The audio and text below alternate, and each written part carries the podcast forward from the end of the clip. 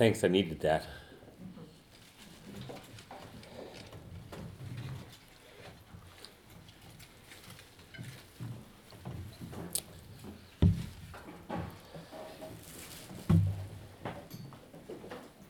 I was asked about the class's schedule. Next week, we won't meet. I'm going to be away. I'm going to be in Israel. I'm actually going to be hiking in the Galilee. I'll tell you about it at the end of class. So Matthew and I will meet the following week, which is March 2nd. It's a leap year. Whatever it is. Thursday. Fourth? Uh, uh, third or third? Third. Okay. Right. Not So- next Thursday, but the next. So that's that'll be our last meeting in this series. Then I'm going to be starting a new class series the following week on the spring Jewish holidays, uh, and um, I'll have a. I don't have the flyer with me. There may be some in the uh, lobby, and uh, I'll print up some more. And anyone is welcome to attend that class. Obviously you you don't you know you don't have to be a member of the congregation. You're so welcome to come learn about the spring Jewish holidays, which is connected to our topic for today. Um, and so you'll get a little introduction as we compare both the daily and the weekly and the liturgical annual cy- seasonal cycles of the Jewish and Christian year. We want to compare and contrast them today. The question about monasticism probably will work its way into this uh, conversation.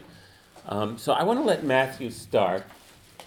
You want me to start? No, no, I can I can start, I suppose. Um, and we'll just be free flowing. Um, so the the cycles that I wanted to talk about are the, as Jonathan said, the Christian annual cycle, and held within that there is a weekly cycle, and held within that a daily cycle of of prayer and liturgical observance. And I printed out some little maps of the Christian liturgical They're cycle. pretty. We can just sort of send them around, perhaps, maybe. They're in color. Okay, so um, so you can actually get a, a picture of it as a wheel of time and the way the wheel sort of moves or unfolds over the course of the Christian year. And there are four representations of the same thing on this. Uh, it's just different um, images expressing the same cycle.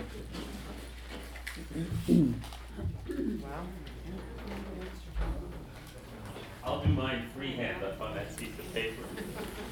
I was gonna do that, and then I thought better of it.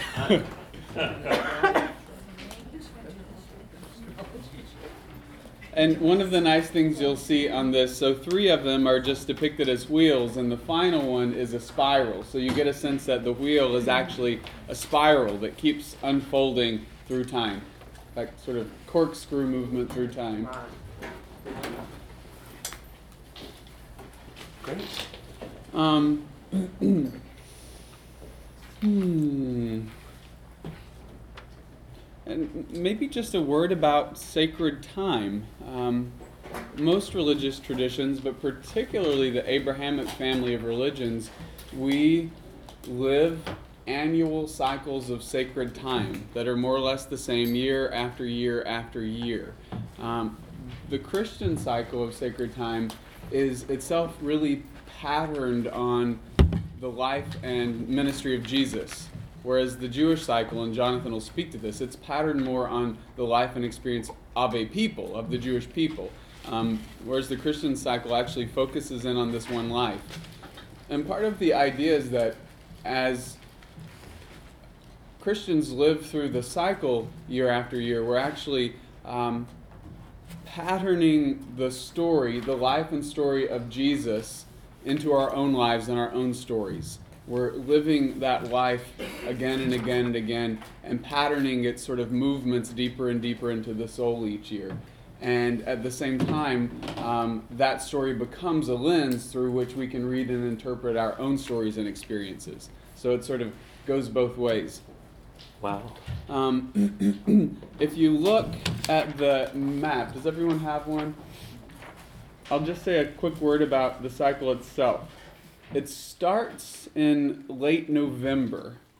Uh, you can spot that on the ones that have months. And uh, the, the Christian year doesn't start January 1st, that's the secular year. uh, the Christian year begins every year in late November uh, with the, with the four weeks of Advent, which are the the four weeks before the day of Christmas, uh, the day of Jesus' birth. Do, do, is Advent practiced among uh, practicing Christians of any denomination? Does Um, everybody do it? M- most mainline, most all mainline Christians observe the liturgical year, um, especially, of course, Roman Catholics, Orthodox, Anglicans, then Lutherans, um, most Methodists or Presbyterians, most mainline Christians. The more sort of s- severe Protestant sects often have lost the cycle of the Christian year, and they might loosely, you know, have Christmas on their calendar and Easter on their calendar, and not much more. And so the whole sort of spiral of sacred time kind of has fallen away. Okay. But for most Christians, this is the rhythm. Um, and each season um, sort of reflects a movement in time and a movement in, in the individual soul. Um, each one has a sort of different intention. So you'll see there are two purple seasons, Advent and Lent. Those are both sort of the introspective or uh, preparatory seasons for the central Christian mysteries. Um, and I'll, I'll say a little bit more about that. But you'll see they're both purple, and then you see two chunks of green time. That's what's called ordinary time, um, and it's it's sort of outside of the two major cycles. And then within this circle, there are two cycles, and you see it on the the circle in the bottom left corner. You see there's a sort of smaller purple, white, green wedge of the pie at the top, and it says Christmas cycle. And then the larger chunk of the pie, the Pac Man chunk of the pie, says Easter cycle. So those two cycles are held within the larger cycle, the sort of incarnational Christmas cycle, and then the Paschal or Easter cycle. And each of them have a period of preparation. The first Advent, the four Sundays before Christmas, and that's a season that sort of plays with time in an interesting way. It looks backwards to the birth of, of, of Jesus um, in history, and then it looks forward to what Christianity imagines as the sort of eschatological fulfillment of time, the second coming of Christ uh, at the end of time. And then the individual believer sort of stands in the in between time, preparing for the birth of Christ in history, looking forward to the fulfillment of all time. And uh, the tradition talks about uh, the, the two comings of Christ. There's the one in history, the one in fullness at the end of time, and then the third one is hidden, and that's the coming of Christ within each individual. And so it's sort of a season where um, it's sort of the opposite of spring cleaning. It's the sort of in, inner winter cleaning where you sort of clean out um, your inner life to make room for the birth of Christ within the individual believer, which is leading to the celebration of Christmas um, and the birth. Uh, so, so what are the practices of Advent? Um, Advent practices, If you're doing it as a spiritual practice, right, if you're observing it that way. Um, let me think how it's shaped. So there's a, a lighting of candles, Advent candles. One is lit, in, lit lighted each Sunday leading up to Advent. And it's like Lent, it's a sort of introspective season. So it's a time for, um, which goes with the, the actual season of winter. Winter is sort of this inward time where outer activity starts kind of winding down and, and life sort of focuses inward. So it's a time for more intentional um, prayer, more intentional introspection uh, in preparation. It's also the time uh, in the Christian cycle you would often make a, a confession to your, your clergy. In some traditions, it's uh, all throughout the year you do this, but it's usually done at least twice a year. Once during Advent in preparation for the mysteries of Christmas, once in Lent in preparation for the mysteries of Easter. And so it's a sort of, you know, you make an accounting of, of your sins, your shortcomings, the areas in your life that need work, and you would take that to a confessor um, to prepare yourself to enter more fully into these, these sacred points in the year. Um, so then Christmas comes, and there's a little white slice there called Christmas or Christmas tide, and that leads up to the feast of the Epiphany, which is according to tradition when three wise men from the east came and recognized um, recognized this infant as as special, uh, and then that opens a season. The, the season of Epiphany it comes from the same word for light, like um, photon, uh, photo, uh, and it's a season of showings or manifestations of the nature of Jesus. So there are four main uh, stories that are recounted in this season of Epiphany. One, the coming of wise men from the east who recognize the baby. Two, uh, Jesus' miracle of turning water into wine at a wedding feast in Cana of Galilee. Um, actually, before that one, the second one is the baptism of Jesus by John the Baptist. Then, and the descent of a dove and a voice that says, This is my beloved. Um, the miracle of water into wine. And the fourth observance, let's see. Well, those are the three principal ones, I guess. And do they three. happen on Sundays? Is that So they're they're observed on the feast of the Epiphany itself doesn't happen on a Sunday. It it moves through the year, so it happens usually in the week. It sometimes might fall on a Sunday, but it initiates. Oh, initiates is the it the season. eighth day after Christmas? Is that the feast of the circumcision? Yes, yes. So Ah, so okay. hold on. Let me think a minute. No, it's not. It's No. not. That's the feast of, of the Holy Name, feast of the circumcision, which is always eight days after. So these these feasts, because Christmas is a locked date, it's always the 25th, but the 25th isn't always a Sunday. All the other feasts shift in relation to Christmas. Oh, and the Transfiguration is the final one. So the the story of the Transfiguration is the story of Jesus going up on Mount Tabor with uh, three of his close disciples, and he is transfigured like Moses uh, into light. It says his face uh, shone with light, his clothes became dazzling white, and uh, on his right and his left, the disciples saw the prophets Moses and Elijah hanging out with him. They were talking. They see the three of them sort of chatting together. And That's like the end of Star Wars, uh, the Right. Empire. Yeah, yeah, yeah, hologram. Revenge where of the you've got Jedi. Yoda and Anakin and Yeah. Obi Wan appearing there. Hologram. I Right. went up that mountain, I, I must have missed it. you missed it. so those, so those are the four showings or epiphanies of, of, of Jesus that are celebrated in that season. Okay, so since you're celebrating different uh, uh, So- central moments of Jesus' life, Right, disclosures of his nature, identity. so that would be the way you're saying of that you're living in the liturgical year. You're you're you're basically recounting the highlights of Right. Jesus' life. Right. Is that right? Yeah, that's right. That's right. Okay. The sort of key markers in the unfolding of his life. Anne has a question. Anne. Is there any Western Christian sect that believes that Jesus was born on January sixth? Um, in I don't know about Western Christians. The Orthodox Church, I want to say they observe the feast of of Christmas And that would be. in January.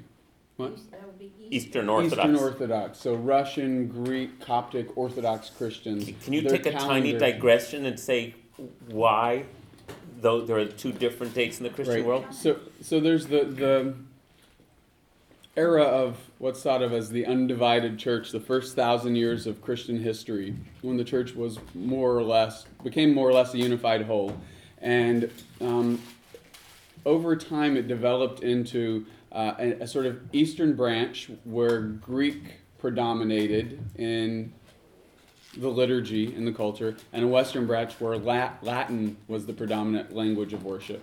Um, and they drifted more and more apart. In 1054, there was an official schism where they sort of excommunicated each other.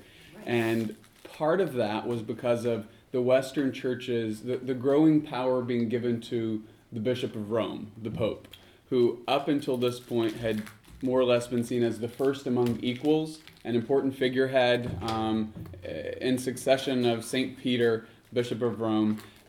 But decisions couldn't be made in the life of the church that altered doctrine or, um, well, that doctrine, dogma, without an ecumenical council being called, where bishops from all around the world came together in council.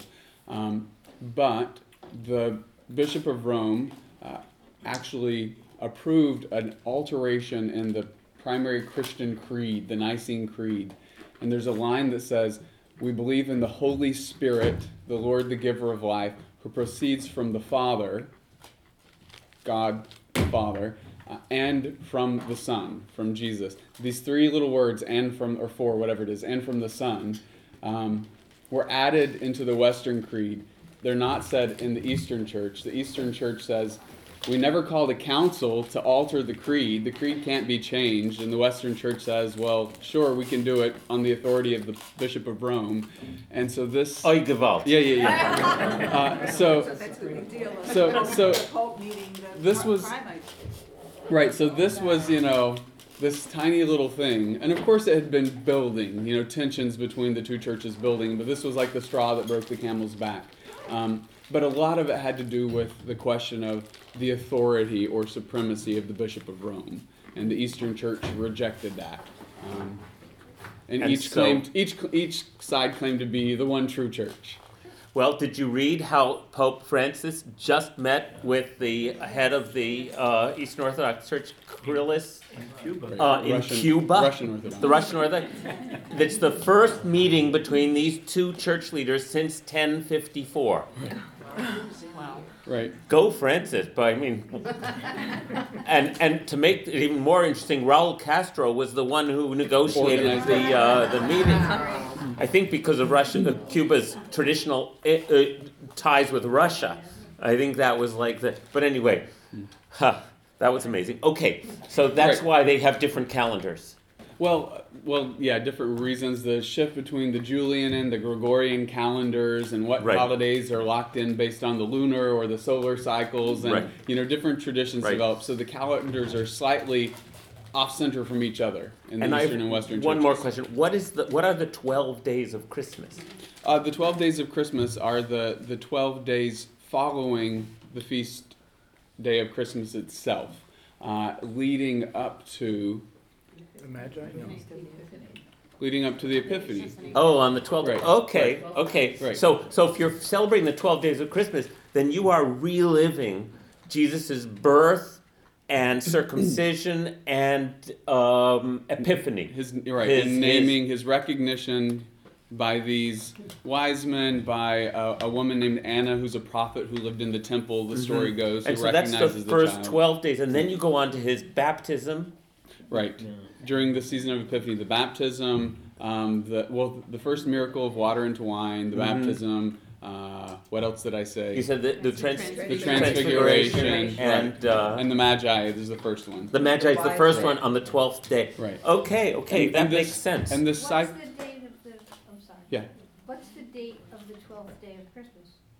Well, well, December it's twelve days 20 after the twenty sixth. It's the eighth, the sixth. It's always the sixth, right? Is it? Yeah. I don't know. So is because- that a coincidence? Is it a no? It's Fifth, intentionally. six, seven, eight, nine, thirty-one, Six. two, Then three, that four, was five, six. six. Oh, right, Right. right. And so the churches, right? the- It's, it has to do with the calendar shifting and where things locked in. But um, what becomes the feast of the Epiphany in the Western calendar becomes, I think, the feast of Christmas.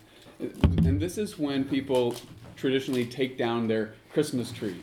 The feast of the Epiphany sort of marks the closing of Christmastide.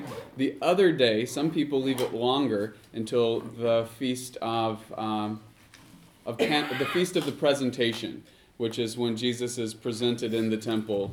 Uh, 40 days after. It's also the feast of the purification of the Virgin Mary. So 40 days after childbirth, a woman would go to the temple for the purification rites This is from the Torah. from the Torah. This is a biblical law. Right. Um, and so that, the Feast of the Presentation or the Feast of Candlemas are the two, two alternative times when you take your Christmas decorations down. Most people do it on Epiphany, some stretch it out to Candlemas, but Candlemas sort of marks the end of that. Uh, it's the sort of final feast of the Incarnation. I find it so ironic that Christians who abandoned these um, practices which was what the eighth day of circumcision, and then if you followed the, the laws of purity in the Jewish tradition, the forty days is Right, when a woman would purify herself after the birth of a son, um, and, And your firstborn was and- presented at the temple as an offering to God. which we still do. We call it the Pidyon Haben. It's still a Jewish tradition.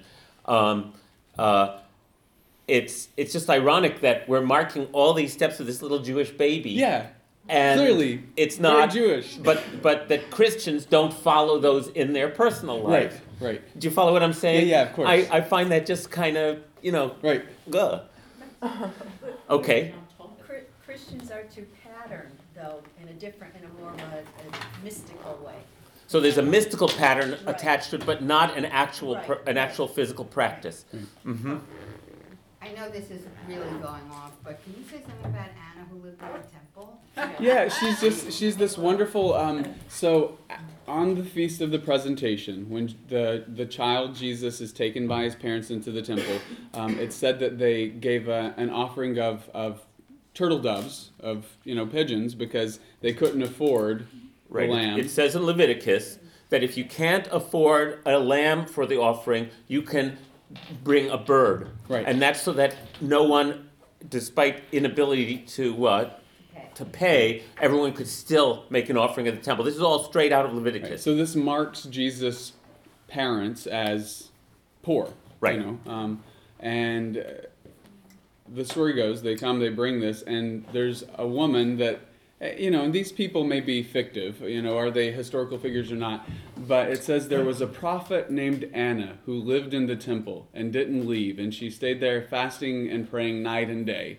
So this elderly woman recognized as a prophet who lived in the temple compound. Um, and then there's another elderly man named Simeon who also is closely connected to the temple. And, um, and both of them recognize the light, the specialness in this child. And Anna speaks a prophecy over him that this child will be the cause of the rising and falling of nations. And, you know, something, I, I- I'd have to look at the actual words, but. And is that the only time we see her? That's the only time we see her. Um, in, in my imagination, so the scriptures, the next time Jesus is recorded going to the temple, he's 12. She's mentioned, she's 86. She was married for seven years and then was widowed, and from that time on lived in the temple. Um, She was homeless. well, uh, essentially, yeah. Um, so I always like to imagine that when he goes back as, as a 12 year old boy, she's there. Oh, that's She's, nice. You know, and she's in her 90s now. But. So again, let me make the connections for you about women prophets. There are numerous ones, uh, well, numerous. There's at least a handful of them throughout the books of, um, well, Miriam is the first, Deborah is the next in the book of Judges, and Deborah, of course, camps at the base of Mount Tabor, where Jesus goes Right, up for the up. transfiguration. But then in the book of Samuel and Kings, there are frequent mentions of wise women and women prophetesses who speak, uh, who speak in the name of God. So this was a paradigm that existed in the Torah. I'm guessing that Hannah, Anna, is Mm-hmm. based on the Hannah who, in the book of Samuel, who goes to the temple to pray for a son. right. And Eli, the high priest, sees her and says, What's wrong with you, woman? Are you drunk? Because she's praying with such fervor. And uh, she says, No, uh, I'm praying for a son. And he comes to his senses and he says, Oh, well, co- then you will have a son. Come back in a year. But she says, If I have a son, I'll dedicate him to the service of God. Oh, is that And his son, her son is Samuel. And Is she. that where the ritual comes from? No, No, To- it already, it already no, that exists. comes that comes from elsewhere in Leviticus. But she dedicates the life of Samuel to the sanctuary, and he grows up there. Uh, and Samuel becomes, along with Moses and Elijah, basically the, one of the three luminary prophets of, of the Bible. So, um, It's you this time. it was me last time. Same ringtone. So my my working hypothesis is that Alma, because these were Jews, because the Chris, early Christians were not Christians, right? They were Jews who were who were who were telling a story about Jesus as their as their savior, right? As their Messiah. But they're Jews, so they pattern all of their stories on on uh, motifs that are already present in the Jewish tradition. Right. So, So- so- if you hear Hannah, which is Anna, you hear Hannah, you hear the story of Hannah praying fervently and then dedicating her son to a life of service to God. And so, Hannah in Scripture, she sings a song when she finds that she is with child. She she utters this amazing prayer, which is our which is the Haftorah portion, the prophetic portion we chant on Rosh Hashanah.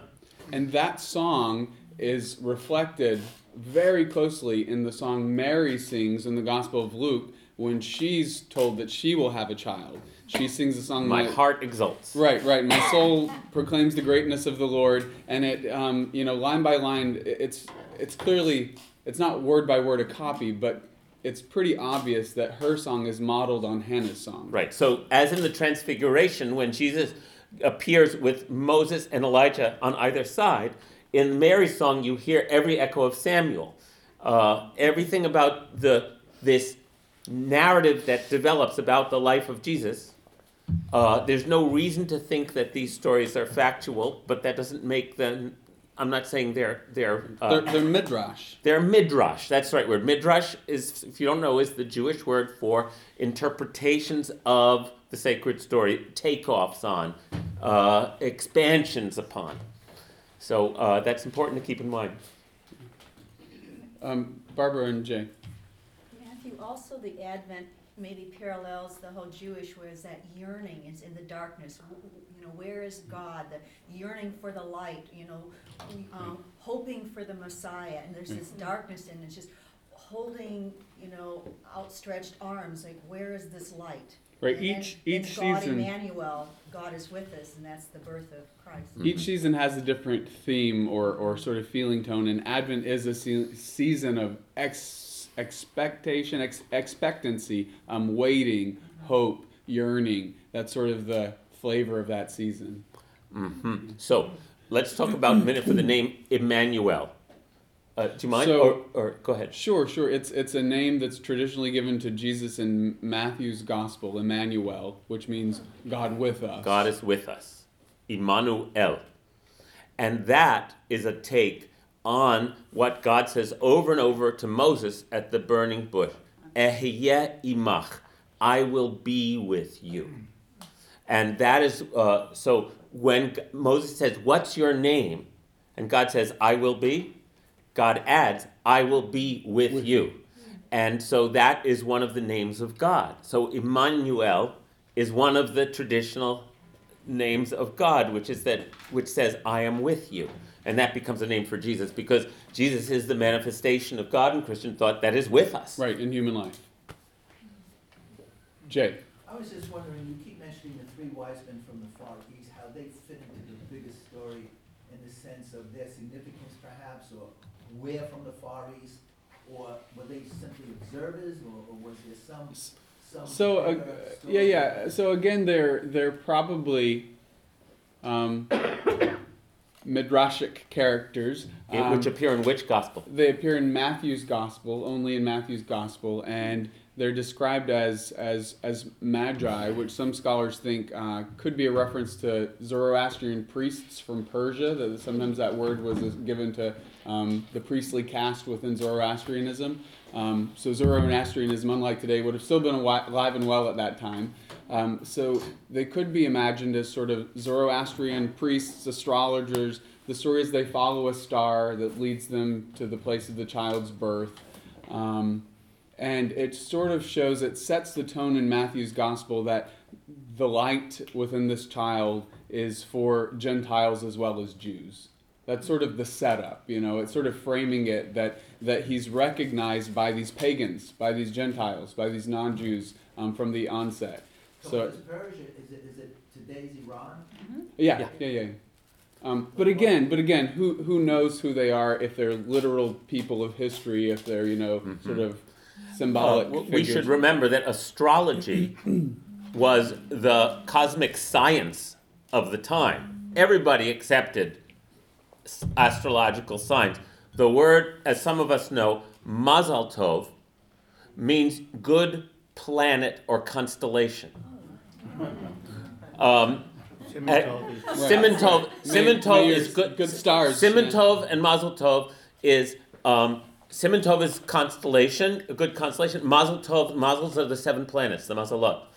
Uh, So it's like saying your lucky stars. These are artifacts of a time when understanding the cycles of the heavens for for everybody, for the deepest thinkers, was uh, as uh, and it is still is today for some people, um, but our scientific revolution has overtaken it uh, in most part. Uh, was as above, so below. So having a star that the three wise men follow confirms on another on another level of the understanding of cosmos at the time of you know the laws of the cosmos points towards the baby. Does that make sense? And, and Matthew's Matthew's gospel is very intentionally sort of depicting Jesus in this midrashic way as the new Moses.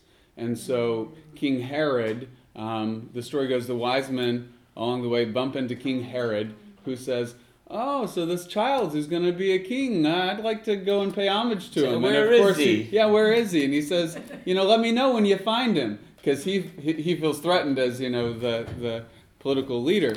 Um, so the wise men in a dream, they they're told, you know, don't go back and tell Herod. He wants to kill the baby, and so they leave by another road. Um, so Herod, in his rage, he puts out a decree that all infants under all male infants under the age of two be slaughtered in, in the area. And so Does that remind you of anything? right, so this is this is like It's the Passover story. Right. So so then the Holy Family, um, Mary, Joseph, and the infant Jesus. They Oh, hold on, hold on. What, what did you say, He said Judge? it's their fallback plan, kill all the baby boys. Right, right, right. That's what. Yeah. Right. Tyrants do that all the time. But the point again is that uh, the Gospel of Matthew wants to set Jesus up as the next Moses. Right. So it repeats the story. It repeats the story. It repeats right. the motif. That's right. Right. So so then Mary, Joseph, Jesus, they flee as refugees into Egypt, and they wait out their time there until Herod dies, so that they can return safely. When does Moses return safely? When he leaves Egypt, he hears that the Pharaoh had died, and then he goes back. Yeah. So um, the Christian year. Now again, this story. We may not be in the realm of historical narrative, the slaughter of the innocents. It's probably an intentional echo of the earlier narrative. But the Christian year But don't put it past Herod anyway. Right, right. Piece of Herod work. was very cruel. He certainly could have slaughtered Joe these, Stalin. um, these, uh, these. So this is commemorated in the Christian year as the feast of um, the Holy Innocents of Bethlehem. So Holy Innocents is commemorated annually in the Christian year, and it comes just after, um, just after Christmas. So there's, let me think. Christmas. There's the feast of St. John. Then there's the slaughter of the Holy Innocents of Bethlehem, I think. Um, so it sort of sets, if, when you're observing the full drama of the Christian year, you don't get this sort of bright, shiny Christmas. You actually get it framed within the context of this horror Right. story. Let me make an analogy. Uh, we're, we'll talk more about the Jewish year soon, but um, when you only celebrate Christmas, Right. it's the birth of a baby. When you only celebrate Passover, it's we were slaves, now we're free. But as you follow the whole liturgical year, you actually walk through the life of Jesus in. Christian and you walk through the life of the Jewish people from slavery to freedom, and then you continue all the way around the rest of the year. So it's uh, it's it's really Right. similar. If you're not aware of the, as I've taught my congregation over the years, if you're not aware that there's an entire beautiful thing, Cycle. dance of time going on here, then what all you have are these little bubbles of time that are like snapshots. Um, and I wanted to say that. you only get the bright shining moments you know if you if Right. you're if uh, as as churches joke about C and E Christians Christmas and Easter Christians you don't get the sort of gritty underbelly of the liturgical year you don't get the Holy Family fleeing as refugees into a foreign land you don't get the slaughter of these these innocent children um, so yeah following the whole cycle is pretty crucial Did he carry out the slaughter? I didn't. that's the story yes yes. Herod. in, in, How, in, in, we don't know how widespread it was? It was it was um, the town of Bethlehem is the story. Um, It- we have no hi- historical historic- record No, of this. It's Ah. it's an echo of Pharaoh saying, "Throw every baby boy into the Nile." I hear the echo, but I wondered. Is We have there no any history? historical record It's not of. corroborated in any other historical records. We so- know how many of his wives he killed, but we don't know much else. Right, right. Well, we're waiting for Donald Trump to. Oh. Okay, Mar- take Margo. deep breath, everyone. We're talk, not talking about that now. Just wondering about Bethlehem, what's the reason for, because Right, right. So. Bethlehem and not Nazareth? Right, right, right. Um, it's different in different gospels. Bethlehem isn't in. Let me see if I can get the my gospels straight here. The story of the birth in Bethlehem happens in Matthew's gospel. No, there's no birth in Mark. No. It's in uh, Bethlehem is in Matthew's gospel, and Luke's gospel just has them at home in Nazareth. It would seem. Um, so there's a tradition that Jesus was born in Nazareth, and that's why you get these words uh, um, quoted like, What good can come out of Nazareth? is one of the things said about him. Then there's another tradition, and it's Matthew attempting to fulfill prophecy um, that links um, the idea that, that the Messiah will come, will be. Do you, do you know the actual quote? Uh, Will- no, but I know that King David was born in Bethlehem. Right. And is from the tribe of Judah, which and Bethlehem was at the center of So the it's tribe an of intentional Judah. linking of Jesus Jesus to The only way, David. remember, the only way for Jews that Jesus can be the Mashiach, the anointed one, is if he's descended from, From the David. stock of King David. Right. So it's critical that the link is also made to King David's ancestry, Mm-hmm. so that he can be an anointed one. And, and Matthew's gospel, it traces Jesus' genealogy um, back through David. Um, so it's really trying to frame things within a Jewish context. In Luke's gospel, it actually traces his ancestry back to Adam. So it's actually framing him within a sort of universal context. And the, the thought is that Luke was writing more to a Gentile Christian audience, Matthew more to a Jewish Christian audience. So they have different, you know, yeah, Wow. intentions there. Yeah, Joya. It's interesting that at, at this moment, we can also look at this, at the dreams, and dreams are so inward, and yet they are so also for the group, uh, significant, because when Joseph, he has dreams all the while, Joseph's a dreamer, people think he's nothing, but it's very wrong of them to think that of Joseph. This is our our our, Jos- our Hebrew Bible Joseph or our New Testament Joseph. Well, oh, both Both. actually, Both are because dreamers, right. Joseph as his dr- Because again, there's dreamer. an And intentional. The yeah. Joseph of the New Testament is a dreamer. Yeah. Right. Exactly, and, and saves everything because of it. So when Jesus, um, when uh, Joseph gets the dream, for example, that says, you can marry Miriam, he does. When he gets the dream that says, ah, something bad is gonna happen, you must go to Egypt. Why Right. Egypt? Because out of Egypt Right. will come the Messiah. So they go to Egypt, and there's a whole thing, at least in my tradition, of the flight of the Holy Family to Egypt. That was Really? very difficult. And in my town, my grandmother used to say, "Do you see that finger that's not on the on the Virgin birth? It's because a Roman soldier dared to touch her, and that finger um, was uh, wounded in a way from the Roman soldier Mhm. on her way Into to, Egypt. on the donkey with Joseph and the baby in her arms to Egypt, so that when he gets the dream that says Herod is dead, they all gather together and go back home. And what's the story? Of, what, would- what's yeah. the quote about uh, uh, uh, uh, loud wailing, lamentation, Rachel weeping for her children? Uh, that's in Jeremiah. so Matthew quotes that, and he says the slaughter of the innocents was to fulfill this prophecy. Rachel, weeping is for her children, for her children. and that's the the holy innocents that are slaughtered. Wow. And of course, again, as Midrash, it makes sense that Joseph is that Jesus' father is named Joseph, the, after Joseph the dreamer, who saves the world. Right. Remember Joseph in Genesis. Uh, he because of his dreams uh, and his inability to interpret dreams, he literally saves the world in that story because Egypt is the breadbasket of the world, and he predicts the famine based on Pharaoh's dreams, so that everyone comes to Egypt, including his 11 brothers, in order to be sustained during the famine. So Joseph is an amazing figure. And uh, uh, again, if, if you're either a Jew in the first century or a Jew in the 21st century who lives in these stories, then the connections are all like um, uh, headlines. If you understand what I'm saying. Carol, and then we'll jump back into the cycle Yeah, here. I, I just, having this little thought that somehow feels important to me. I, as an outsider, the gospel truth, the phrase "the gospel truth," has always meant to me it's one truth because it's in the Bible. But and, and I've always sort of known that the that the disciples write differently, but the the gospel truth is huge.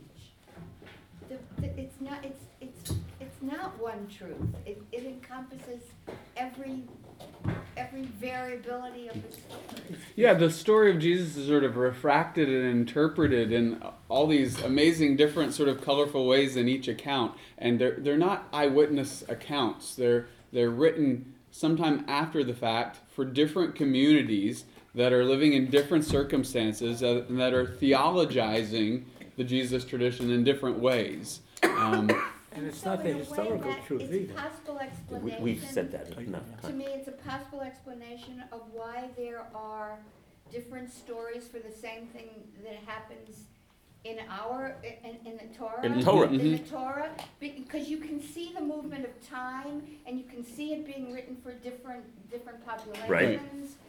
That's very right. cool. So for both for for contemporary Christians and Jews who are attached and interested in living our traditions, but um, understand that this is not an historical record, we then have to liberate ourselves to enter the stories in this more free flowing way and say, as I say to the seventh graders, what's the truth in these stories, not are these stories true? And I think that's key for all of us. And, and Christians and Jews and Muslims, unlike, well, not unlike, all traditions do this, but I feel like we particularly do this. We shape our lives. A huge part of our spiritual practice in these traditions is living in story. You know, we tell the stories, we live into the stories year after year. We're shaped by the story. Um, story is so Nicely put.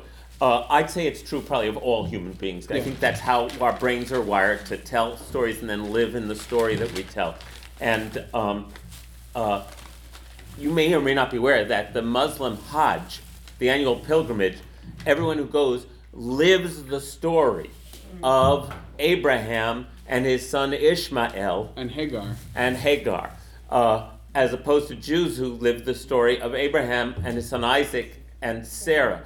And so it's quite, yeah, we're, we're, we got a lot in common uh, in that way, but living our stories. Why don't you tell us more about what happens Okay. as Lent comes around? Okay, we're so in we'll, now. we'll, we'll move on through this this um, sacred cycle here.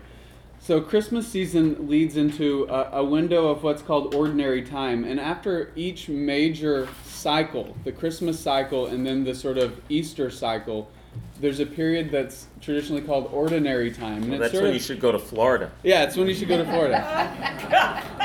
it's it's when it's so now you've lived through this sacred drama and now it has time to sort of settle out into your soul in the ordinariness of daily life. You know, now you take it, you've lived through it and you embody it in daily life in the world while you're on vacation in the summer and the winter. Um, so then Lent rolls around, you'll see some of these calendars. Um, the one on the bottom left, after the time after Epiphany, it says Septuagesima. That's the name for what it's often just sort of merged now, but it's the sort of pre Lenten season, the weeks leading up to Lent. Um, Lent is a 40 day window of time. And of course, you know, in the biblical tradition, 40 is all over the place. The, the Gospels record Jesus before his public ministry going into the desert, into the wilderness for 40 days. He goes on a 40 day fast um, in preparation. Anybody know who else fasted for 40 days in the wilderness? Moses Right. on the mountaintop, but also Elijah. And of course, Moses and Elijah are the two that appear to Is that the Jesus. flood? Is that for- is that The flood, yeah. Yes, but I was just saying about yeah, the flood was forty day, was forty days and forty days, but Elijah in particular uh, uh, runs away because Ahab wants to kill him, King Ahab, and uh, Jezebel, and uh, he runs away and he uh, he eats a special meal that an angel gives to him, and then he subsists for 40 days and 40 nights without food or water until he comes to the holy mountain of God. And that's when he hears the still small voice. So that's Elijah again. Right. Uh, Jesus' life patterned after the biblical, the, the Old Testament story. So, so this season, so this cycle, it's both chronological and thematic. So it's not purely chronological because events in that Epiphany season, um, some of those events that are observed actually happen after Jesus fasted in the wilderness. So that's the thematic bit. Those are themed. But this season of 40 days, um, the Gospels have it placed after his baptism by John. It says he was driven by the Spirit in the wilderness to be tempted by Satan. So this sort of the Spirit actually drives him into this period of testing, and um, and and the the wonderful line it says, and he was with the wild beasts, and the angels ministered to him. Um, so that is then in, uh, mapped into Christian practice as a, a, a cycle of fasting. So Christians are supposed to fast for these 40 days of Lent. Um, Sundays are actually excluded from the fast during the season of Lent. If you include the Sundays, you end up with 46 days. Um, because Sunday, Sunday in the Christian year is always a celebration of the resurrection of Jesus. And so Sundays, you get to lighten your fast slightly um, before you dive back in for the next week of fasting. Uh, Where did the ashes come from? Oh, ashes. So, so the season of Lent begins with a, a, a solemn marking of each person with ashes. Some traditions you're sprinkled with ashes on the head. Often today it's common you're actually marked with the sign of the cross with ashes on your forehead. Um, it comes from the practice in the Hebrew scriptures of you know repenting with sackcloth and ashes and um, you know yeah. so uh, Psalm let me think. Psalm 103 is the psalm that has the line remember um, that you are dust and to dust you shall return. And so it's a solemn reminder of your mortality and that marks the season of lent. So everyone comes on ash wednesday uh, is marked with the ashes and the priest says to each person individually remember that you are dust and to dust you shall return. So that sends you off into this period then of fasting and penitence. And it's intentionally a penitential season of um, you know um, clearing clearing out making amends Giving making an things up. accounting Mhm. giving things up. Um, so you're sort of stripping down um, simplifying. And then all of this leads up to what's the sort of central christian observance of holy week and easter so this is the final week of jesus life where he comes into jerusalem. Um, the story has it that first he's lauded and praised and welcomed. Um, people shout hosanna and, um, and quickly the, the tides turn. And then he's arrested thursday night after so thursday is the celebration of the passover he shares the meal with his disciples And that's called something. Maundy it's Thursday? called Maundy Thursday, which comes from the Latin word mandatum, mandate. And it's because um, in that liturgy on Thursday nights, the gospel that's read is uh, Jesus says, Behold, I give you a new commandment, that you should love one another as I have loved you. No one has greater love than this, than that they lay their life down for their friends. Um, so that's the mandate of Maundy, mandatum, Mandy, Thur- Maundy Thursday. The mandate is the new commandment that you love one another as I have loved you. That's when he the washing of the feet. Right, and so then he actually ritually washes the feet of his disciples, and they um, Peter first says, "No, Lord, you know, I should wash your feet. My feet shouldn't be washed by you." And he says, "Unless you become a servant, you cannot be my disciple." Um, and so he sort of flips the tables and says, "You know, to truly follow me, you must be a servant of others." Washes their feet, and so that's ritually enacted on Maundy Thursday every year in the Christian tradition. Um, we all wash each other's feet. Um, and it's a very sort of intimate, uh, touching ceremony. Um, we take our shoes off and we have a basin of water and we each turn to the other and wash each other's feet. Then, uh, I should say that's so that's that's beautiful. I um when Abraham sees the three visitors outside his Right. tent, he runs out to them and he washes washes their, their feet. feet. They are the angels who have come to give him tidings. Yeah. So that leads into um, a, a night of vigil. And in many churches, um, Christians, sometimes people will actually have a sign up sheet so that someone is in the church all night. You sign up for an hour. But it goes back to the story. So he goes out into the Garden of Gethsemane to pray. Um, he knows that they're looking for him, that he's likely going to be arrested. And um, he asks the disciples to stay up with him and pray through the night. And of course, they fall asleep. They fall asleep. And, um, and he comes and finds them asleep and he says, Could you not stay awake with me for one hour?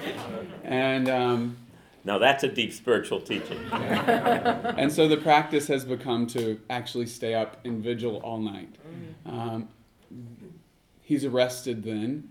And uh, This is on Friday, this is Thursday night. Thursday night. And then on Friday, the Romans crucify him.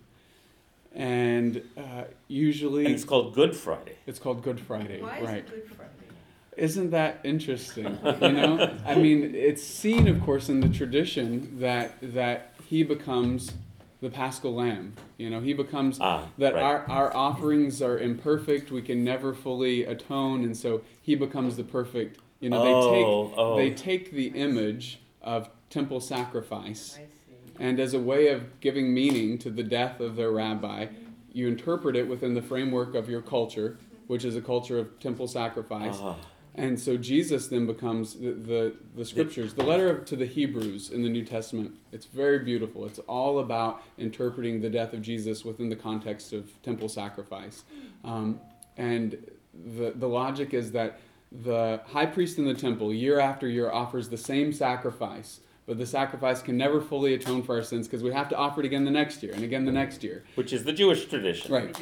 We do that. And so. No, no, no. That is the Jewish That's the tradition. Jewish tradition. Oh. There is Right. no That's ultimate right. sacrifice in the And- Jewish Well, tradition. was there Yom Kippur then? yes. Yes, That's yeah. what he's referring Yes, to. that's what I'm, yeah. that every year in Yom Kippur, the high priest goes through this incredible ritual of sacrifice, and it's not enough. That's what he's uh, saying. But for us, it's always been, yeah, we'll do it again next year. Right. So the Christians, they say, well, Jesus then, in his death, has become our great high priest who makes a once for all sacrifice that atones for all the sins of the world. And, is also thus is not only the high priest, but is also the sac- the offering. Right. And in, in, in that, that's what it says. And in, this is the difference. Whereas the high priest offers the sacrifice of another life, Jesus has offered his own life and there become, thereby become the perfect sacrifice. And so the idea is that it Talk about living it. Right. So, so the idea is then it, and it's actually very. Um, So it is a Good Friday Yeah. because this is what's going to allow humanity to be, to continue to be saved, to be. This is the good news. And it's it's actually very subversive because at this point the temple hasn't yet been destroyed, and so it sort of subverts the temple's and the priesthood's monarchy or, or monopoly on forgiveness. So it says it's done once for all. We don't need the temple institution. We don't need the priests. You know, it's taken care of. So it sort of subverts um, the need for mediation through the priesthood. Of course, then Christianity reinstitutes its own priesthood, but but um, so but of course you know uh, I, I said this to Carol the other day. I, I said you know of course I don't literally believe that God needed you know Jesus' blood to be able to forgive. And she goes, I don't know that you don't believe that. Um, you know, f- for me within the Christian tradition, it's it's a very powerful. Um, metaphor that grows out of the Jewish context of the early disciples. To think that you know God literally needed the blood of a human life in order, order to forgive, you end up with a pretty barbaric uh, image of God.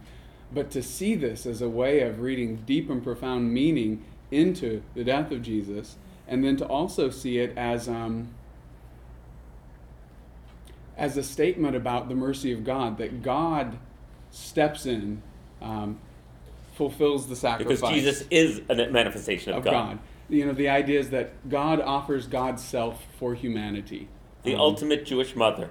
um, I'm and so sorry, I just it's found it- very powerful. Um, re- what? I, Yeah. That was I. I I know I'm irreverent, but there's something about that that's really deep. It's not Right. even irreverent though, because Jesus actually pictures himself this way in Luke's gospel. At, on his way into Jerusalem, um, he's quoted as saying, "Oh Jerusalem, Jerusalem, the city that that um, kills the prophets and stones the messengers. How long I have, how how I have longed to gather you."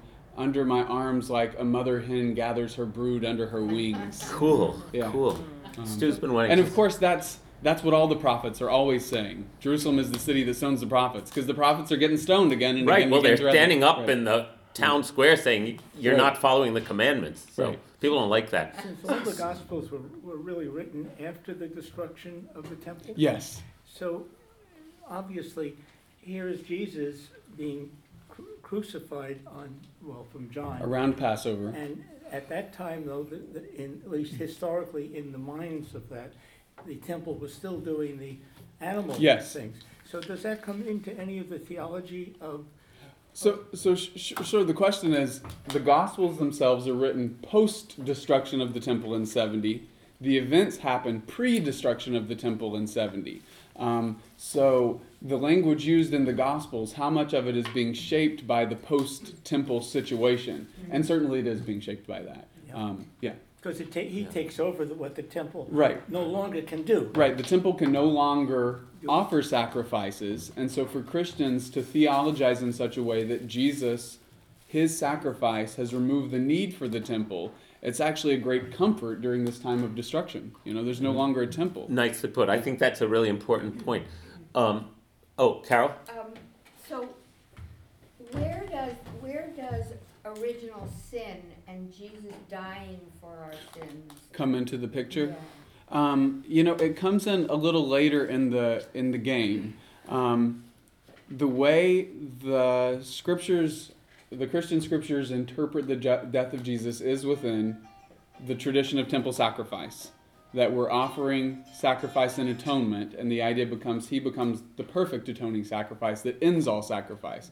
Um, it, it makes me actually think of when Isaac is taken up and bound, and and you know the idea that that story was actually a story that was intentionally putting an end to the system of child sacrifice. The child sacrifice was practiced in the wider culture. And so this story is told as a way to actually end that once when for all. God, the angel says, "Don't touch that lad." right right, Mo- Right. uh, abraham is raising the knife and the angel says stop. And in that moment god you know One of the interpretations of that story's purpose is to say, in our culture, we do not practice child sacrifice. Right. So one way to read this story uh, of Jesus' death is to say, enough of killing animals, enough of sacrifice. You know, in this story, God has put an end to all sacrifice. Um, uh, Joya. I was thinking, what is your mystical interpretation of that? That this has become God and God's giving this, what is the mystical or the wisdom tradition's understanding of that moment? Of that moment, Can't hear. uh, she, Okay, she's asking what's she'll, the she'll he'll repeat what's it. the sort of mystical understanding in Christianity of that moment of sacrifice. Um, one of the interesting things that the New Testament does uh, in the book of Revelation, Jesus' sacrifice on the cross in history in time is described as the sacrifice that happened from the foundation of the world. Ah, So this sacrifice, um, and, and then the, the language is that that um, this mystery has been hidden throughout the ages, Paul says, and then at last revealed in Jesus. And so it's not that the sacrifice happens in history at that moment. It's that God offered this sacrifice of God's self in creation from the foundation of the world. That God's own self sacrifice is actually what gives birth to creation. Yeah. Yeah. That- that- And, and then that sacrifice is sacramentalized, is revealed, is, is, is manifested in the death of Jesus in time and history. You know, it's we see it. We see what God has been doing from the foundation of the world. God has been giving God's self in sacrifice. Again, in human form. Right. Um, so that's that's a sort of mystical read on it, you know, and it actually removes what a lot of Protestant theology or a lot of Christian theology has this sort of transactional understanding of the atonement that a debt was paid to God or a debt was paid to the devil or whatever the case is that a transaction happens. Um, in this read, it's not a transaction; it's actually a disclosure of the nature of God that's been embedded in creation from the Ah, very beginning. So that's also in rabbinic it, content, it, the understanding of repentance, the power of returning to oneness with God. That's what repentance means in its biggest sense, not just I'm sorry or you know, it's repenting is the in Hebrew teshuva, which is the capacity to return to God is understood in rabbinic theology and in Jewish theology ever since as having been crea- being pre-existing creation. In other words, it's Like part the, the Torah pre-existed creation. Torah. The Torah is the blueprint of creation, and this capacity to return pre-exists the physical creation, which is a way of saying outside of time and space. This is a spiritual description that inherent in God's self and the universe's self is that we will be one with God again. Right? That that return is not is not conditional. Uh, what's conditional is our ability to um, keep messing up on that. But that means we're not following God's plan. God's plan for the universe in Jewish understanding is that we will all return to the oneness of God. And uh, that's what the prophets say over and over again. Um, so it, I think that's comparable to, to Yeah, what you were describing. Matthew, are you answering now the question about original sin? Oh, so to follow on with that question, so Carol asked about original sin. Um, it's it's a concept that develops uh, in the tradition and really gets sort of um, unfolded more fully by Saint Augustine. Uh, When did he live? And yeah, what? Augustine is fourth. Fifth century. I was going to say fourth, fifth. Okay, fifth century. So the four hundreds he lived.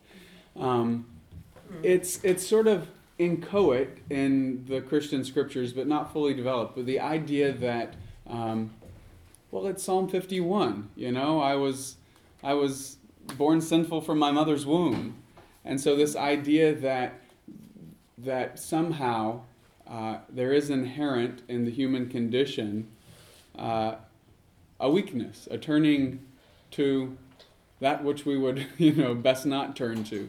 And so the idea is um, that that's, you know, sort of passed on through the human family. It's a part of, it's a condition of embodiment in a human life that we're, um, we, we come with an ego intact from day one, pretty much, you know.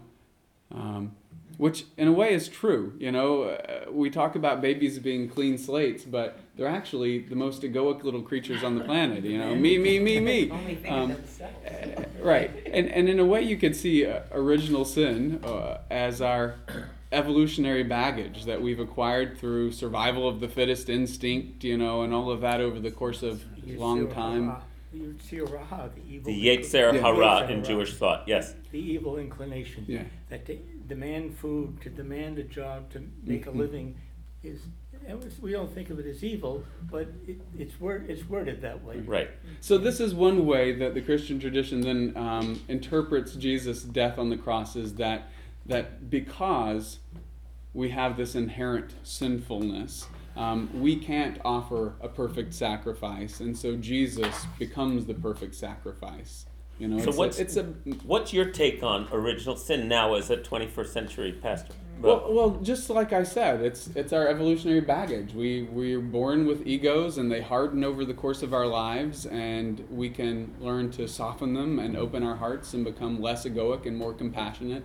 Um, but there is an impulse in us um, that is self-centered, uh, and in, in a sense, that's you know, that could be seen as original sin. I think original sin is a psychologically damaging doctrine if it's not paired at the same time with original blessing that we're created in the imago dei in the image of god. And so the most foundational identity in the human being is the image of god the divine image. Um, but on our journey through time we develop pretty nasty egos and we mar over and cover over the image of god. Um, but it's not neither or. You know, often it's I, I feel like we want to go say, well, we're just born perfect and pure and clean.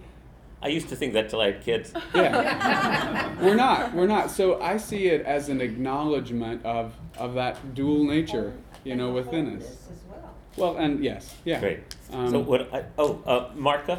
I just want to ask, since the egoic self seems so related to survival, mhm. um, why the emphasis on poverty immediately in the Jesus story, and how much of a departure is that from the the Jewish tradition? Mm-hmm. Oh, well, the Jewish tradition is crystal clear, and I've taught about this a lot, that those who have no protector, the poor, the stranger, the widow, and the orphan, God is their protector. And if you don't protect them, then God is going to see to it that you pay for that. Um, so in Judaism, just inherent is that uh, the, the, the, the defenseless must be defended. That is God's will. So um, Jesus, yeah. But then Jesus pover- is also a person of power. I mean, it is Of a little poverty. bit it, of power of, of power and of poverty. poverty, and that those two are so intricately linked in his personhood. I feel like that's a little different than saying the community must support the widow and the stranger, whereas you know he's actually being part of his uh, ascension aspect is that he's he is poor. Th- There is a so so in the Christian tradition, what are called the evangelical counsels, um, C O U N S E L S counsels. Um, you know, I'm counseling you to do this, not council as a gathering. The evangelical evangelical meaning from the evangelon, from the gospel. The gospel counsels, the gospel commands. Um, uh, they're still preserved in monastic tradition as the three vows of poverty, chastity, and obedience. Um, and these traditionally are the counsels that are given to all Christians. Um, Ah, poverty, understood as, um, as in a way we could say holy poverty, uh, not to be confused with unholy poverty. You know the conditions, societal conditions that create Of situations of abject poverty, but holy simplicity. Um, that someone walking a Christian path is called to a life of holy poverty, of not having more than you need, of living simply, um, and in the early church, holding possessions in common. Uh, chastity was understood for those called to a celibate vocation as celibacy, for those called to a, a, a marital relationship as uh, marital fidelity. Both of those are expressions of chastity, so you could say it's responsible sexuality. Um, and then the third, obedience, uh, which comes from Latin root obedir, which means to listen. Um, As so Shema, huh? yeah, listen. Yeah. So in a way, it's um, not sort of groveling obedience, but listening uh, to the guidance of the Spirit of God, the Spirit of Christ, uh, guidance that's found within the community, guidance that's found within Scripture. If you're in a monastic community, of course, you know the wisdom that comes from your superiors. But th- those three, um, they were traditionally enjoined on Christians, and poverty was one of them. Um, and but it is a call to uh, living. It, it's also a call to detached living in a way, living uh, detached from possessions, that you hold them lightly. If they, they come, they go, you're not clinging to them. Um, but there, there, there is a thread there, a focus on I- poverty, simplicity. This is interesting. I think it's safe to say that this is this is a place where paths diverged Yeah. It's not that Judaism uh, uh, doesn't pride those values, Right. but it doesn't turn them into a um, like a cent- the A centerpiece. centerpiece. And it, it's understood. Would you say that, that's uh, I was just thinking how Yeah. the, the matri- the patriarchs are all so rich. Yeah. you know, Yeah. And it's very important that they are, Right. Yeah. how many thing, how many people they have and how many animals they have and all that. Yeah, and, and, and it's um, you know the evangelical counsels as they were called. They weren't commanded of all Christians, um, so they were they're sort of suggested guidelines. And of course, Christians have had strange relationships with wealth throughout the centuries. And yeah, Barbara. Going back to original sin. speak a little louder, Barbara? original sin in some ways is like going astray. And when you said about the Jewish, even from the the foundations before the world, it's a way of reconciling, of maybe repairing, or something of hmm reconnecting because we've been estranged, or we feel we have been. We've left the garden. We, we're no longer united. And then there's also that whole purity. All of those things can be, on some level, poverty is like an undivided heart. It's like that emptiness, Yes. that's openness, and chastity is just just a clarity purity. of, you know, focus. That your So- prime focus is God. You know. So Those- outer expressions Right. of Inner inner in, inner intent. And Right. right, and they Uh-huh. are essentially inner inner realities or inner intentions, and you see a shift in the in the gospel language. Um, in St. Luke's gospel, Jesus says, "Blessed are you poor, for yours is the kingdom of, of God." In Matthew, it's "Blessed are the poor in spirit." Um, and Oh. so, you know, the idea is perhaps that initially Jesus was actually talking about poor people, you know, the poor, the oppressed, the downtrodden. Don't, But don't as bless this me so much with this poverty. yeah, but then as the tradition moves out and suddenly you've got Christians who aren't so poor, you know, you've got to, well, how does, so it becomes poverty of spirit and then it becomes spiritualized as that inner detachment, that inner, uh, who, who raised their hand? Um, Gail had her hand up. Uh, Michael also. And Jerome. Hold on, Jerome. So- Michael was first. Okay. So there seems to be a general mechanism at the root of all creation, which is that there's a fullness which gets localized into a part. And the part both remembers its um, prior fullness, and that's the redemptive movement, is to Mhm. remember where we come from, is to, is to keep in mind the oneness of, of creation and creator. But there's this other movement, which is the movement toward this instrument we're given, which is a mortal instrument. We become attached to it. And our attachment drives us into so-called sin because we don't recognize the limitations of our identity in that form. That we come from a greater place. Mhm. So there's always this tension going on. If God creates out of himself, herself, with a great tzimtzum, it's for the sake of ultimately revealing self as well. So this movement is a movement of contraction and expansion. Say, say for others, uh, could everyone hear Mikhail? No. Um, We know. We know. a- and tzimtzum though, will you say? I'll say, I'll say, just so I can do it loud. In Jewish mysticism, tzimtzum is the action that God must take in, in basically containing God's energy to make space for a new creation. Uh, and then pours the light into that creation. I apologize. It's just, No, but then the, the dynamic in the individual is a remembrance of this, of this transcendental. Originally, unity. Yeah, the original unity. right. So we're, the yearning is for the original source, but meanwhile, we're given these instruments to play in the world. Mhm.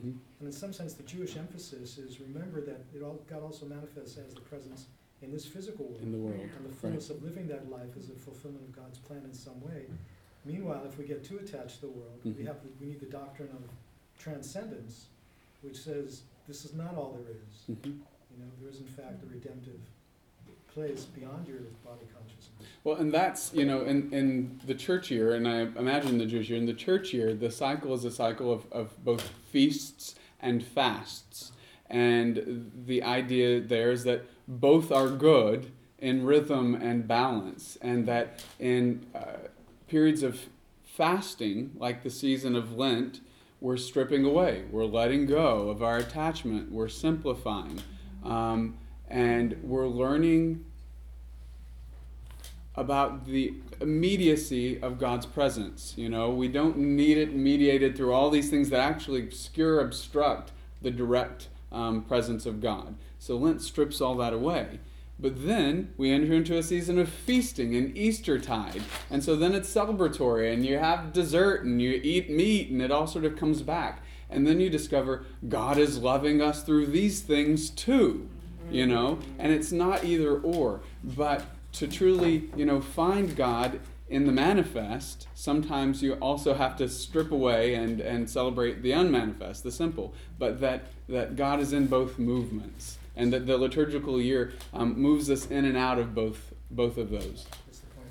Uh, Thank you. Thank you. Gail, what did you want to share? No? Uh, Mhm. Jerome? Uh, evangelicals are very much in the news these days. Everybody's going for the evangelical vote. I'm not. Oh, right. Well, they- You're not gonna get it. What time is The, uh, that?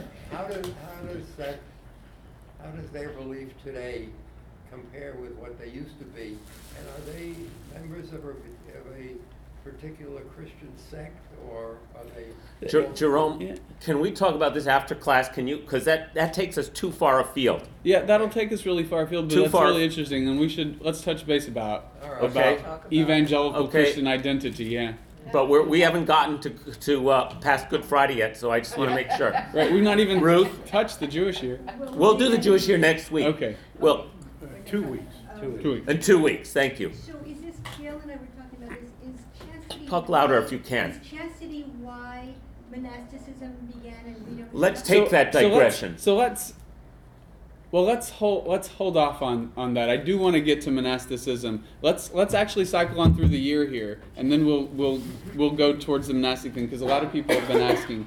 Um, so to finish up the the cycle of the year, um, the season of Lent is this preparatory season for Holy Week and then the celebration of Easter. Um, Easter, so let's see. So Good Friday, the death of Jesus, and then the following day is called Holy Saturday. And this is essentially the day when God is dead, you know? The the sacramental presence of God mediated through Jesus is gone. Um, and so it's yeah, Barbara. God is actually, or Jesus is going even to hell, to hell. Right. So in the in the tradition, tradition. yeah, in the wider tradition, the idea is that so as you know, in the Jewish tradition, um, originally there's no concept of sort of uh, heaven, hell, you know, all Divine punishment Right. after death. There's just Sheol. There's just Hades. There's Sheol, the grave. It's just sort of the underworld, and everyone goes there, and we're all dead together.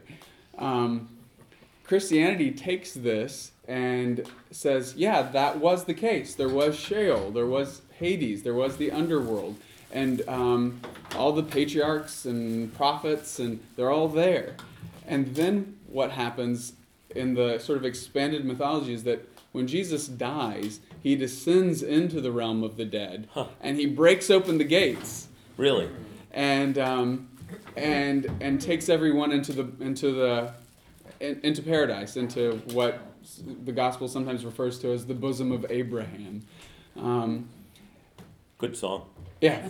So, uh, so that idea that that Jesus descends into, and then it's used in the tradition in all kinds of ways, but that Jesus descends into into hell, into death, into you know the furthest darkest point of human reality.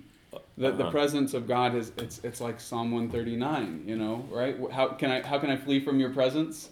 If I, you know, take the wings of the morning, if I descend into the grave, you are there. So this is sort of that being acted out that Jesus has descended even to the darkest and that and has planted the Christ light there at the depths of Wow. reality. Wow. Um, So what's the feeling tone of Holy Saturday? Holy Saturday is uh, it's the one day a year. So you know you have the eternal light burning. Yeah. It's the one day of year we put that out You put out your eternal light. because the light in the in Christian uh-huh. churches is actually there to mark the presence of Christ in the tabernacle. So consecrated bread and wine are reserved in the tabernacle year round. On on Good Friday, we actually open the tabernacle and consume the remaining bread and wine and put out the light Wow. because the sacramental mediation of God's presence through Jesus, it's gone now. He's dead. Um, and so Holy Saturday is a very dark day. Um, and you can't celebrate the Eucharist. Christians can celebrate the Eucharist, um, the ritual bread and wine, any day of the year except this one day. You can't make Eucharist on Holy Saturday. Um, so even our central sacrament is taken away. Wow. Uh, then we prepare for the great vigil of Easter, which happens in the dark at night on Saturday night. And we recount the whole story of creation.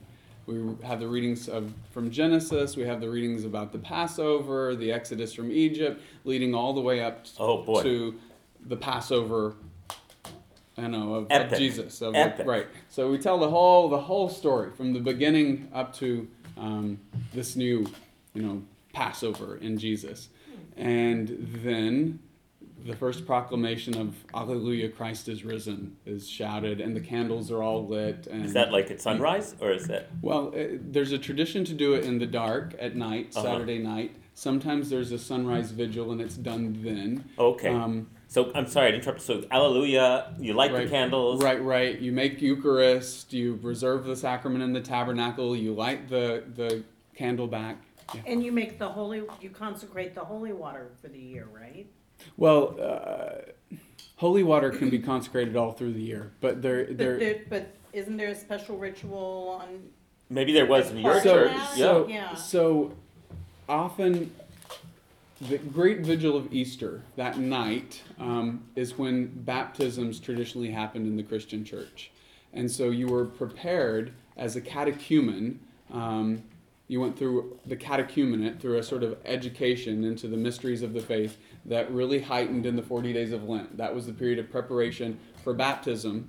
And so water would have been blessed and baptism would have happened and new members would have been welcomed into the into the body of the faithful and um, and for the first time they would have actually been welcomed to the table then. So in the early church, the the liturgy there's the liturgy of the word, which has the scripture readings and a sermon, and then the liturgy of the table.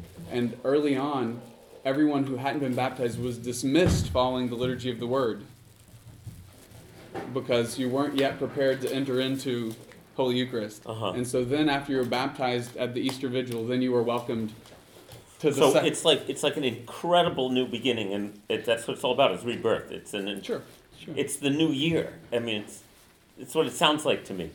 It's the new creation. It's the idea new is that this is creation. the, the initiation of the new creation. That God is recreating the world beginning now. You know? And, and so it bec- that's pagan. I didn't get to that. Um, she said she said no. Um, so this is to ask something so this is chance. Helen. So that night that they're describing, when this is, in churches Repeat what all she says. over, the same thing is being said, or is it up to the leader? It's in churches all over the same thing more or less is being said. Now liturgy will d- differ a little from say an Episcopal church to Roman Catholic church to an Orthodox church, but it's going to be remarkably similar. I think Passover's. It's written, it's not. It's written. It's not ad sermon. lib. Right. not No, no. It's written. It's a set liturgy with set scripture readings. Everyone's But there are the same many scripture. different kinds of Christians. Right. So I think Passover's a good analogy. At Passover Seder's everywhere. It's all the same night. Everybody's. But the liturgies vary. But uh, different kinds of Jews are telling the story in slightly different ways. But we're still drinking the four cups. We're still, you know. So it's Passover. You know. You know. So I think that's an appropriate analogy, Helen. And then um, churches often will have a celebratory Sunday morning Eucharist as well. And sometimes people will go just to the night vigil. Either one counts as your So wait, I want to understand something. Yeah. So Easter Sunday starts at midnight. Is that Well, not it starts that night. So in, in the Christian tradition, feasts began with first vespers, and this leads into the daily cycle. So there's a daily cycle of prayer. Um, the simplest version of it is morning prayer and evening prayer, but then there are several other smaller times of prayer.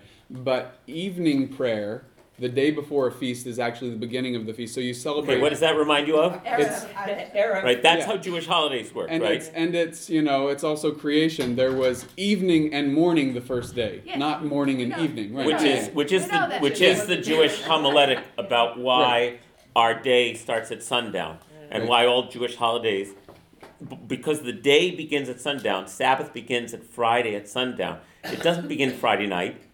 Right. That's Sabbath, right? And it's very hard for us who are used to like I think of Easter Sunday, Sunday. Right. But for Jews, the Jewish holidays all are from sundown to sundown. And So that's the is- same with Christian holidays. All Christian holidays begin um, Vespers with evensong, Vespers, evening prayer, the night before the day.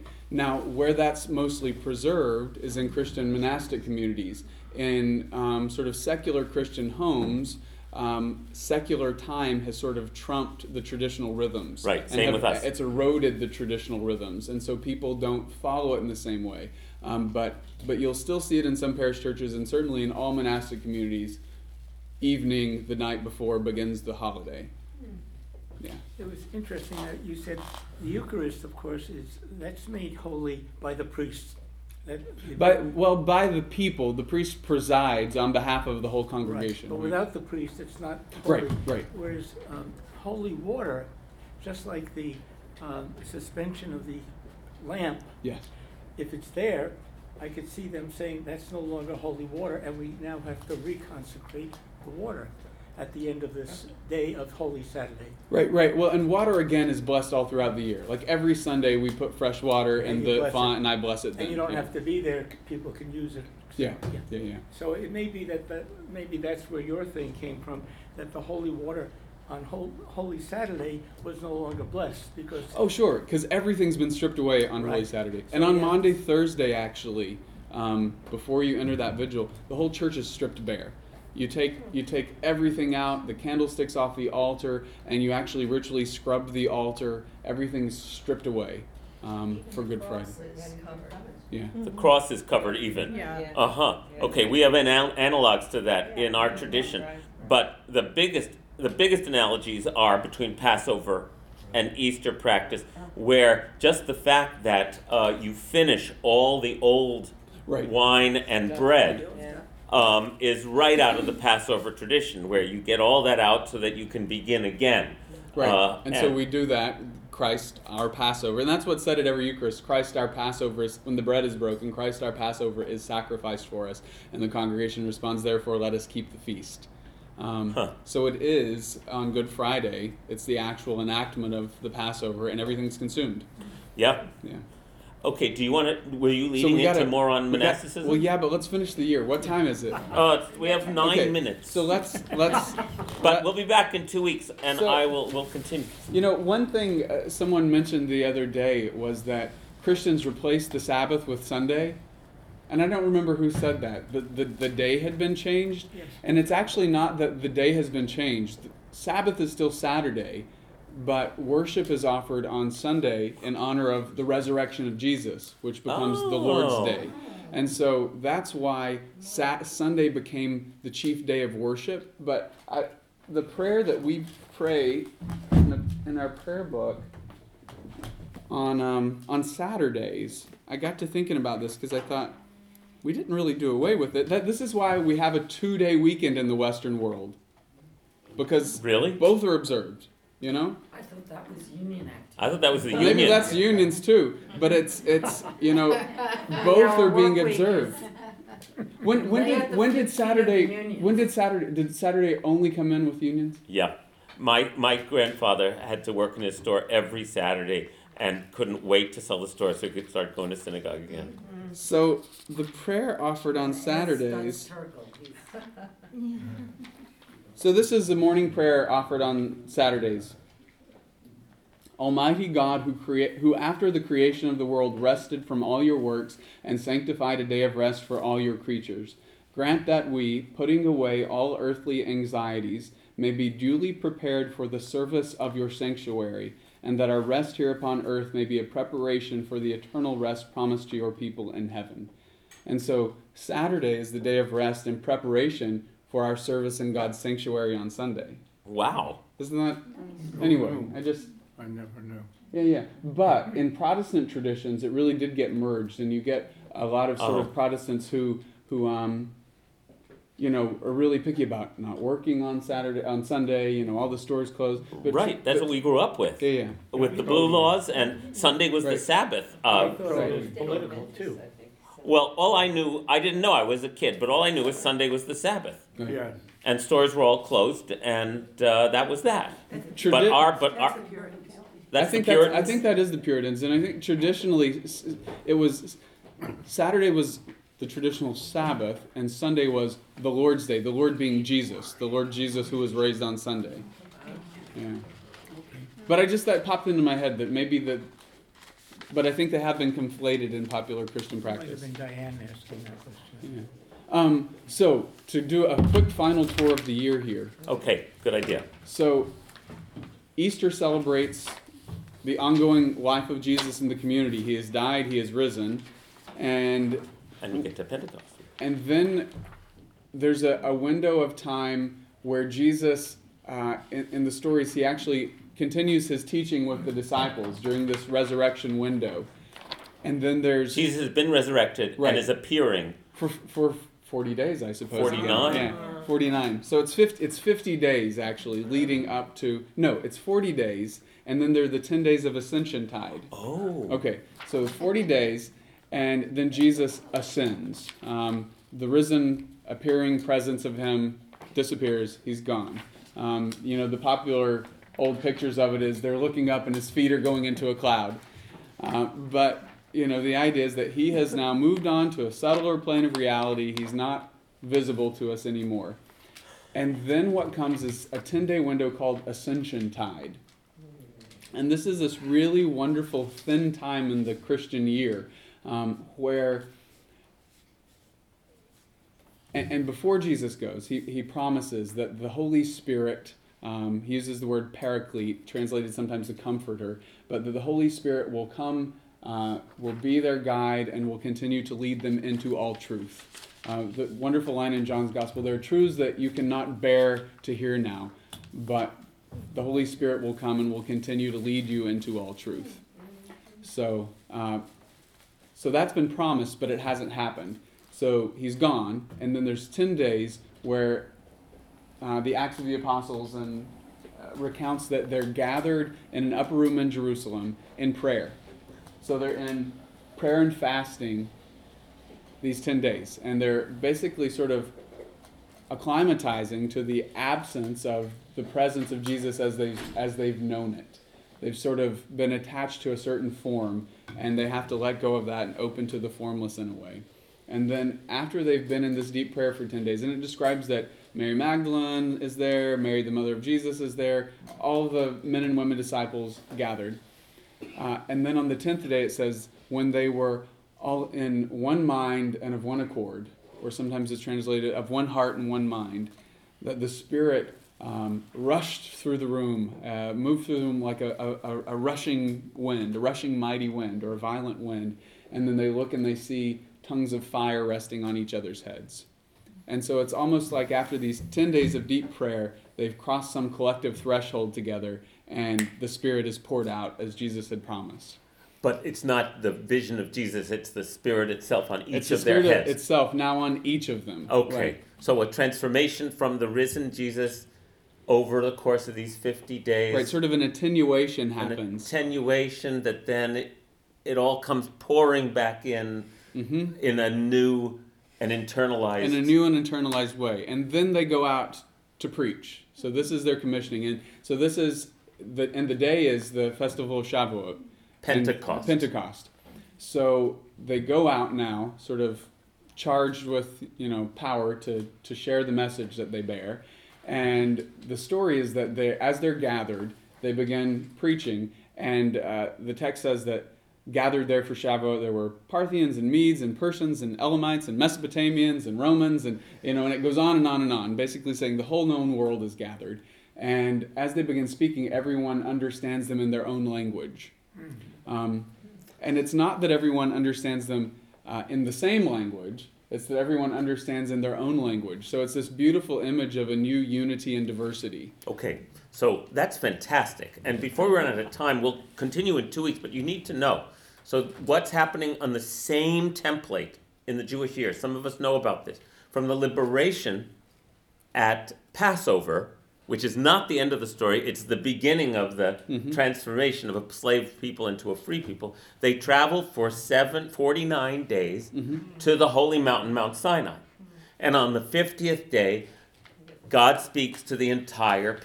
People. And the primary midrashim about that are that everyone understood God's God's um, uh, message in the language and in the way that they were able. So this is a direct uh, analog to the Right. Jewish midrash, which is probably contemporaneous. Yeah, and it, it's seen in the Christian tradition as the reversal of Babel. So the Tower of Babel, we're scattered into a diversity of languages and cultures, and we no longer understand each other. And at this point, the whole known world comes back together, and suddenly we understand each other without erasing our diversity in the process. Um, yes, that's right. That's, And, that's and so that day is marked in the Christian year as it's sometimes called the birthday of the church. This is when it, it begins. You know, up till now we've been living the life of Wow. Jesus, and now we're living the life of the church. wow. And then you go into ordinary time for a long time. Right. So half of the year we're just out in the world. You know, we've we're I living. mean, you're still going to church every Sunday. yeah, yeah. Yeah. But the sacred cycle. counting weeks after Pentecost. Right. So so there's Pentecost. The following Sunday is Trinity Sunday, which sort of celebrates the mystery of the Holy Trinity, and then it moves into um, all of these weeks after Pentecost. Wow. Wow. And then we it moves into again the, the final Sunday of the Christian year is called um, Christ the King or the Reign of Christ, and it's sort of a vision of you know Jesus reigning in eternity.